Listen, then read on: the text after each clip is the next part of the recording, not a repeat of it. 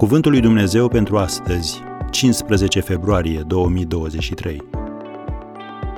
Toată Scriptura este insuflată de Dumnezeu. doi Timotei, capitolul trei, versetul șaisprezece. A D N-ul lui Dumnezeu se află în cuvântul Său. Ai încercat vreodată, când era ger afară, să-ți sufli în mâini pentru a le dezmorți și încălzi?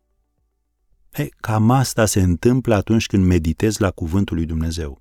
Pentru că toată Scriptura este insuflată de Dumnezeu. Imaginează-ți că ești la o zi de naștere și invitații umflă baloane pe care le sparg apoi cu acul. Un om de știință și-ar putea da seama care a fost balonul tău, pentru că A D N-ul tău, configurația genetică ce te face să fii unic, se găsește în respirația ta. Acum, aplică acest principiu la citirea Bibliei și vei înțelege cât este ea de vitală pentru viața ta spirituală. Apostolul Ioan ne spune chiar la începutul Evangheliei sale: Cuvântul era Dumnezeu. Așa că de fiecare dată când ingerezi cuvântul lui Dumnezeu, ingerezi atributele sale. De aceea diavolul va încerca să te țină ocupat ca să nu ai timp sau chef pentru citirea Bibliei.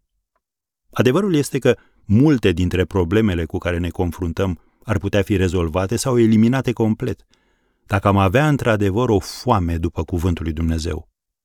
Patriarhul Iov a zis, capitolul douăzeci și trei, versetul doisprezece, N-am părăsit poruncile buzelor lui, mi-am plecat voia la cuvintele gurii lui. Ieremia, care a fost atât de sensibil și de trist încât este cunoscut drept profetul lacrimilor, a spus în capitolul cincisprezece, versetul șaisprezece, Când am primit cuvintele tale, le-am înghițit. Cuvintele tale au fost bucuria și veselia inimii mele. Domnul Isus a experimentat toate încercările și problemele omenești posibile și s-a confruntat chiar cu ispititorul. Care a fost secretul tăriei lui? El însuși ne spune în Matei patru, versetul patru, Este scris, omul nu trăiește numai cu pâine, ci cu orice cuvânt care iese din gura lui Dumnezeu.